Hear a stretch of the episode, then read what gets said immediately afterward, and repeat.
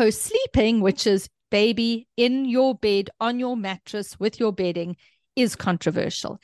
And in my mind, it does have benefits that are well researched. It just feels right. It, it, it's instinctive. The problem is that it does carry risks. Welcome to Sense by Meg Faure, the podcast that's brought to you by Parent Sense, the app that takes guesswork out of parenting. If you're a new parent, then you are in good company. Your host, Meg Faure, is a well known OT, infant specialist, and the author of eight parenting books. Each week, we're going to spend time with new mums and dads just like you to chat about the week's wins, the challenges, and the questions of the moment. Subscribe to the podcast, download the Parent Sense app, and catch here every week to make the most of that first year of your little one's life. And now, meet your host. Welcome to Sense by Meg Faure, the podcast that helps parents make sense of the early years of parenting. I'm your host, Tove Gant, a mom of three and an avid Sense fan. Today, we are going to unpack the top sleep questions, which I think every parent under the sun wants to delve into. We are going to move through these as quickly as we can, Meg, because you know there's always a good bunch of sleeping questions that mums have to ask. So I am going to start by asking playing in the newborn space because let's start from scratch. So how much sleep should a parent expect their newborn to get? And what is the kind of typical sleep pattern, bearing in mind that obviously the first three months is a bit chaotic? What is the kind of sleep pattern a, a new parent can expect to see with their baby? Thanks, Tove. Yeah, super excited to be on this with you as the host again. First question around newborn sleep. So, first of all, I think parents need to expect that their little one will sleep quite a bit during the day, and particularly in the very newborn days. They actually sleep a lot more than we think they will, and it, it kind of eases us in quite nicely. But they also feed very, very regularly. So you're almost actually in a 24 hour space, you literally only feeding because a feed will take 40 minutes and sleeping is for very long stretches. Now, couple of things around that. One is that you if your baby is sleeping more than four hourly for more than four hours in the day you must wake them. So we want to establish that they actually mm-hmm. wake up more frequently in the day than they do at night. So wake your baby by three hours so that they can feed. And then, as long as your baby is gaining weight, you can actually let them stretch at night. They can sleep for as long as they want between feeds, as long as they're gaining weight.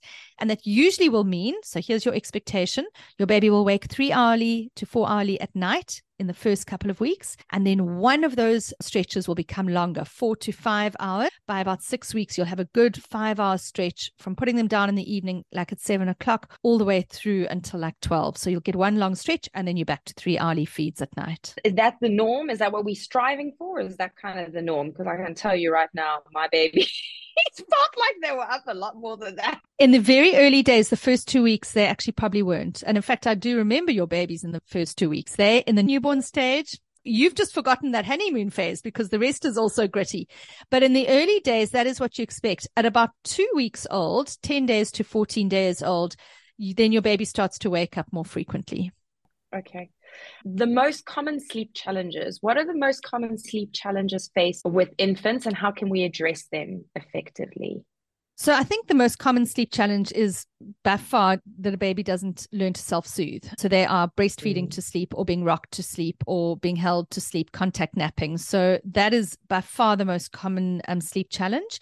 I would say that in the very early days, you would expect actually to be supporting your baby and not expecting them to self-soothe. So in kind of up until about 17 weeks, babies really don't self-soothe. So you're having to do a lot of support. But certainly from 12 weeks, uh, from 17 weeks onwards, they actually do need to learn to self-soothe. So our biggest challenge I would say is the self soothing challenge. If I had to think about the very early days, the biggest sleep challenge is day night sleep reversal, which I've already alluded to. So that's that they're feeding more often at night than they are during the day. So you need to switch that around. And then in the toddler years, the most common sleep challenge is behavioral stuff like I'm just going to flex my muscles and walk through every night, or, or 10 apples before I go to sleep, or need to go to the toilet just after you've walked out the room. Those are all the things that come up. It's behavioral.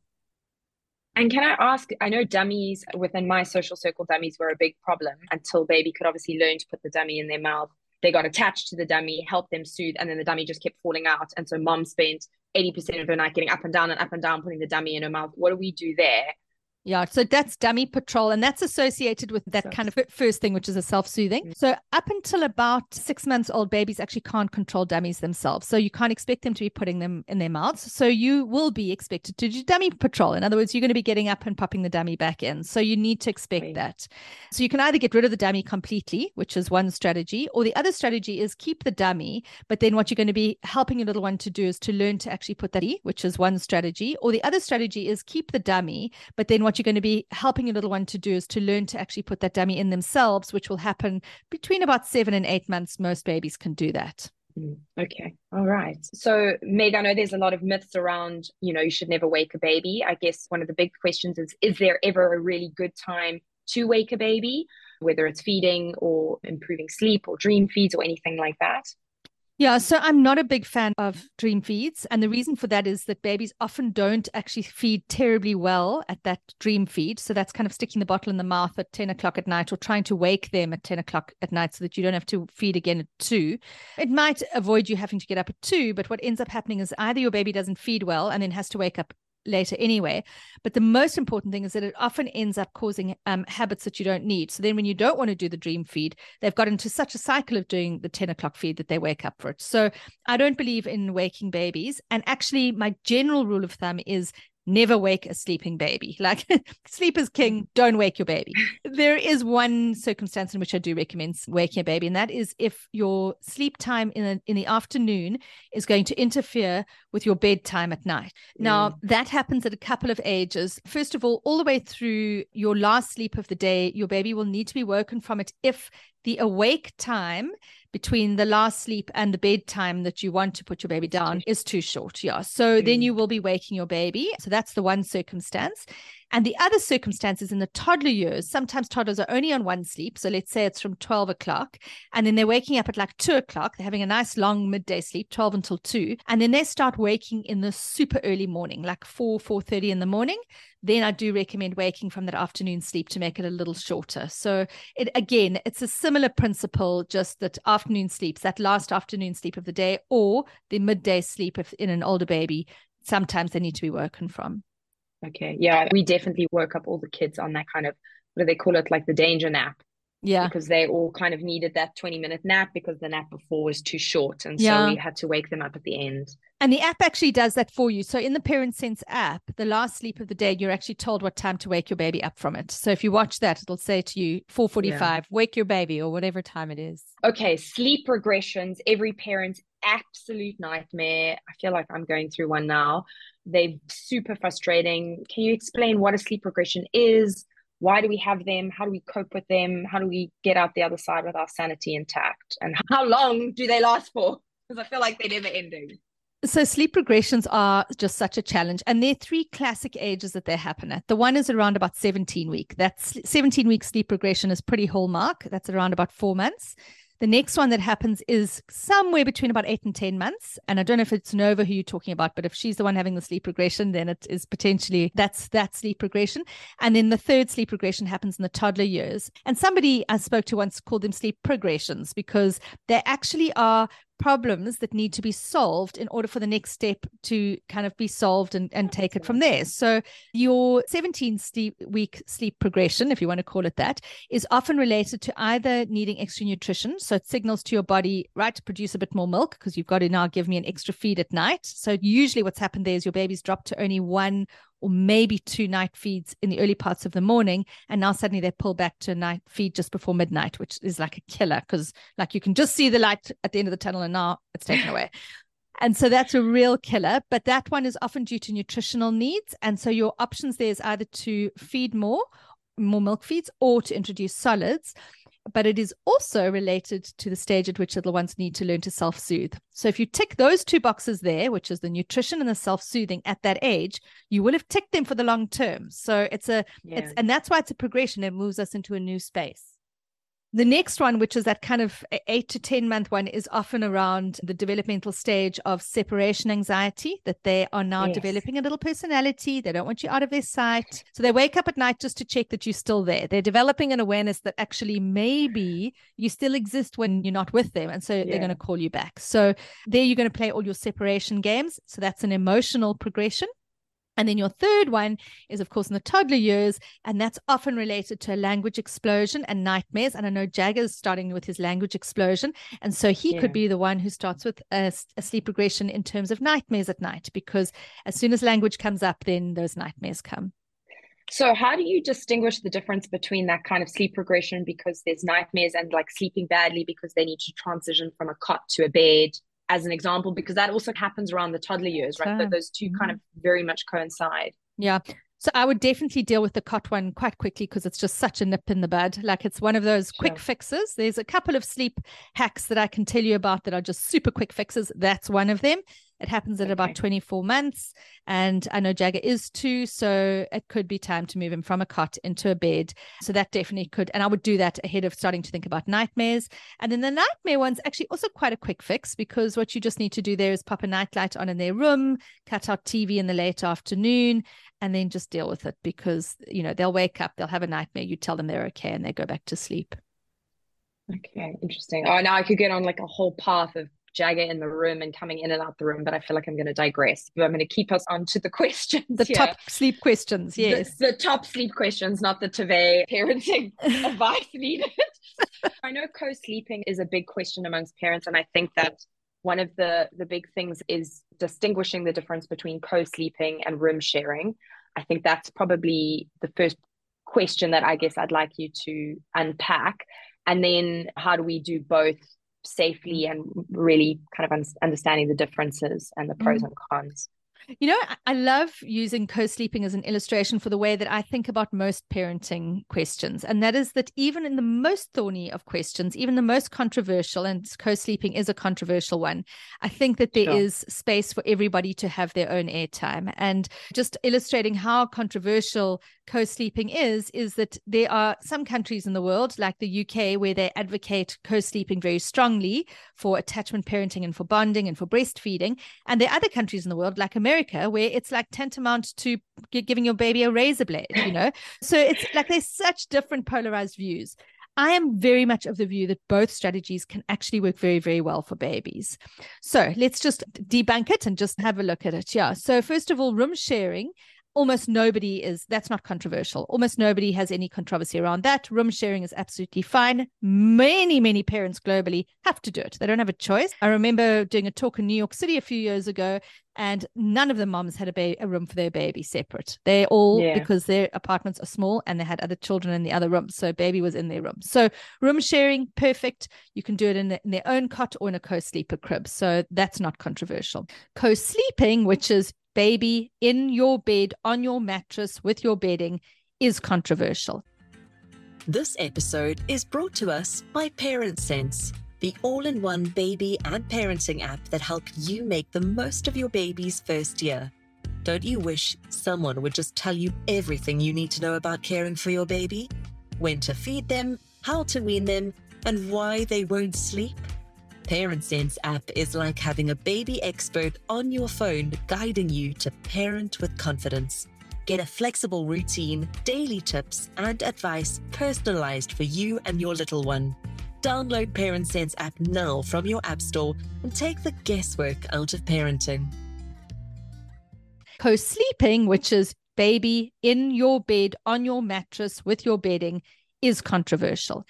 And in my mind, it does have benefits that are well researched. Things like it does promote breastfeeding, it does increase the length of time that a mom breastfeeds her baby, and it is absolutely wonderful for many moms and babies. It just feels right, it, it, it's instinctive.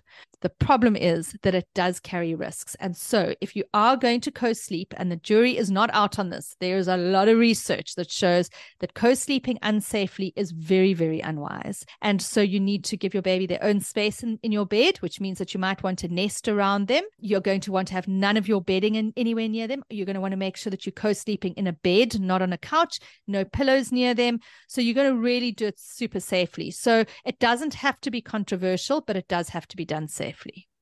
So can I ask? I, I feel like recently those DockATots, which were like everything that everyone needed to use at one stage, have now become a bit of a controversial piece as well. Yeah, so the Docker tots have actually always been controversial. They went on a fad, so everybody was keen on having them because they. Yes, they, I must they, have been part of yeah. the fad. having said that, they really do have benefits. And so one Yeah. of them, and I'm going to go through the benefits of a DockATot or sleepy head. They're called lots of different names, the Nurture One cushion. The benefits are that they give your baby a little bit of a feeling of kind of containment, like the womb. So I love that. Like they can wedge against it, they can put their head up against it, they can put their back against it, against that little edge. And so it makes them feel more contained. I certainly used a Nurture One cushion for my youngest baby because it was out by then. And if DockATots had been out by then, I probably would have used one as well. So, yes, lots and lots of positive reasons for them. The negatives are, and obviously, what's also nice about them is that you can put them down in their own cot within that, or if you're co sleeping, they can co sleep in that own space The in that. yeah. If you're going that, to your yeah. mum and you need to put your newborn down at your mum's house in the evening, Yeah. you can use it. So, you know, it moves around. It's much easier to move than a whole camp cot. So there are reasons for it, but there are also other reasons. And this came from America where they've really pushed for us not having anything inside cots with babies, no kind of loose cushions or anything in the cots. Sure. And there they say there's the risk of suffocation if the baby put, moves their head into it, if they can't turn over in it, or if they're rolling and they actually roll under it. So it's one of those parenting things and one of those tools that you need to be sensible about using. You know me well enough to know that I normally don't just Yeah. chuck anything out. So I kind of like them, but at the same time, they need to be used carefully. Yeah, I loved. We traveled a lot with ours and putting them on the plane in the bassinet in the Mm, plane, but in their own little Yeah. thing was just made the, the sleeping elsewhere like much easier. Um, Exactly. So they're more than just a fad. I mean, when I say they're just a fad, they they, they were made fashionable, but I Yeah. actually think that they do have great application. But the controversy around using them has always been there. Okay. So transitioning from a crib to a bed, which we've now started unpacking, but I guess what we haven't looked at because I, we just jumped in the middle of it was what are the signs that a child is ready to move and how should now this is what I'm wondering how should a parent manage it? Because actually today is the day Jagger moves to a bed. Ah. well he was supposed to be until we were wedged in by trees and I wanted to get my bolt for the door. Now I don't have a bolt. Now I don't think I can do it. Yeah. So what should parents be looking for and how do we manage that transition Okay. All right. I'm sorry that you wedged in by trees. For context, everybody, there was a massive storm on our island. And so some trees have wedged Tove into her home with three children under the age of five. And I don't know who's more at danger, her or the children, but it is a very a dangerous point. situation. it's very dangerous it's hectic to be wedged in. So let's talk. I mean, talking about wedged in, let's talk about toddlers and cots. So cots are fabulous because they are a forced boundary, similar to your trees that have fallen down and that are keeping you in. The and the cot does that, which is really important in little humans' brains because little humans do not have the ability to self-regulate behavior. In other words, you can't say to a 14-month-old, "It's time for bed. You need to stay in your cot." That that boundary, that language is lost on them. So that there is no boundary. So the concept of having a safe boundary where they can't just wander at night, where they are safe, where they are contained is the right way to go. So we keep them there for as long as possible until such time as they are now able to understand boundaries. And that happens once language really is quite well established. So my rule of thumb age for this is 24 months or 2 years old. Before that time keep them in, keep the boundaries in. And after that time, hopefully your little one has sufficient understanding of language to be able to self start to self regulate their behavior so that you can say, it's Dudu's time now. You are staying in your bed. I know you want to come out. You are staying in your bed and you can start to give boundaries. So that's the first thing. The second thing is that in terms of the signs that your baby's ready, so they've got language, they're understanding, and then the main sign is that they start to climb over the edge of the cot. And when they do that, they're dangerous, they could fall, then you're obviously going to move them to a bed. And then also for some little ones, they don't ever show that, but they start to sleep really poorly because they're actually bumping up Mm. against the cot and, and it's actually starting to disrupt their sleep. So they might get like a toe caught in the cot railing, in the bars or whatever. Mm. And so then they're wanting to move. And then when you move them into a bed, they just do sleep a whole lot better. Sure. And and how do you prevent them like escaping? I mean, Mm. where's the like what's the escape plan now? I feel like I have to baby proof the whole downstairs of my house now because you know, with Gray we never had that because she from a safety perspective we've kept her in a room the entire time, but now I'm like what, what if he wake Yeah. up in the middle of the night and he's in the kitchen having tea? Yeah. Like what do I do? Yeah. okay, so just a couple of principles. The one that you've actually mentioned is that I do like latches. Now, latches Mhm. do not close the door completely. They Yeah, keep the leaves it. door ajar of about five centimeters or less. And but it's a little hook and eye that you put onto your doors and it keeps it open. So if they do get out in the middle of the night, then they'll call for you, obviously, and you'll go to them. You're not now barring them in there to keep them apart from you, but it just means that they're not then able to disappear, like you say, down into the kitchen or go into the guest loo and stick their head in the toilet or anything. So you are keeping them in that space. What's very, very interesting is that with all three of mine, and I know that doesn't make it the rule, but certainly many children don't actually try. They're kind of in bed. They were used to the boundaries of the bars. You put them in bed, you have a little cot railing next to them, or you can make a little cot bumper space. Bumper.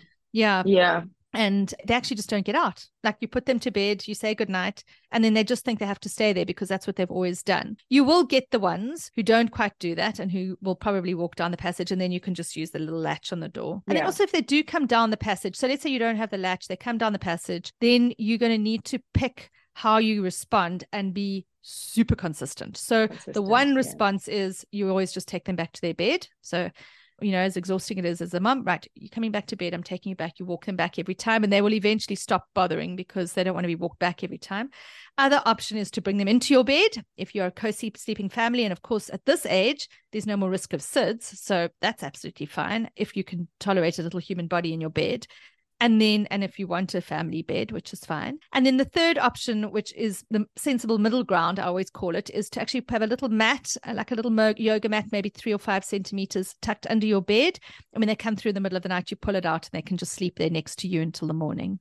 Okay. So you recommend putting that latch on the overnight as well if you wanted to or would you say that at night, if that's just not part of the sleep training to get them back into their bed, you can actually do it at night as a safety yeah, precaution as well, as long as the door can open and they can as long well leave the door open. Don't close the door. You sure. just you, you leave the door ajar with its little lock on it and it's okay. absolutely fine and then they can just call for you. In fact my kiddies never really in the early days when they were super little they never walked through anyway they would lie in the bed and just call for me and obviously i would go to them immediately but it just contains them if you are worried about their safety. Particularly i know your house has got staircases and you just yeah just want to well, make sure we've started baby proofing like everything downstairs now because I was like, he's going to just start walking around. So that's yeah. nice to know that I can actually yeah. leave that on overnight. That makes yeah. me feel better. As long as you can obviously hear him, you've got a monitor. So if he wakes up, we've got go through. Yeah. yeah. Yeah.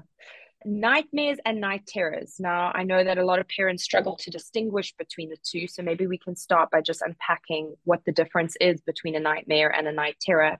And then again, are particular children prone to it? Is there anything we can do to soothe our kids or manage help manage our kids through this process when they're having one yeah. So, look, I mean, nightmares and night terrors. So, usually a nightmare is an imagination based fear. So, they will actually be able to talk through what they've been feeling and they will be pointing at the door and going, Mommy, there's something there, or pointing or looking terrified. So, it's a lot more around imagination. Whereas night terrors, your little one is fast asleep still. So, you walk into the room, they are screaming blue murder. You think maybe they've been murdered. And when you walk in, they are fast asleep. Um, their eyes may be awake or closed, but I mean, uh, open or closed, but they are not conscious. They are just screaming. And night terrors are super scary as parents because it's like, oh my gosh, like, are they possessed? Like, what is going on? night terrors are usually related to overtiredness. So it's almost, it's not a seizure, but it's almost like a little bit of a brain, uh, like a brain trigger. And it's usually triggered by overtiredness. So it'll often happen in those cusp ages uh, in toddler, in the toddler years when you have dropped a day sleep. So let's say they're 14 um, months old and you've dropped the late afternoon sleep or you've dropped the morning sleep and they're just having that one midday sleep, they might then have night terrors.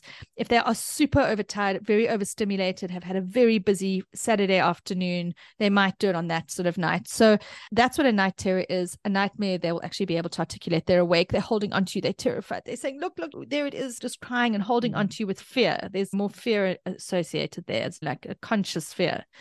Handle them quite differently.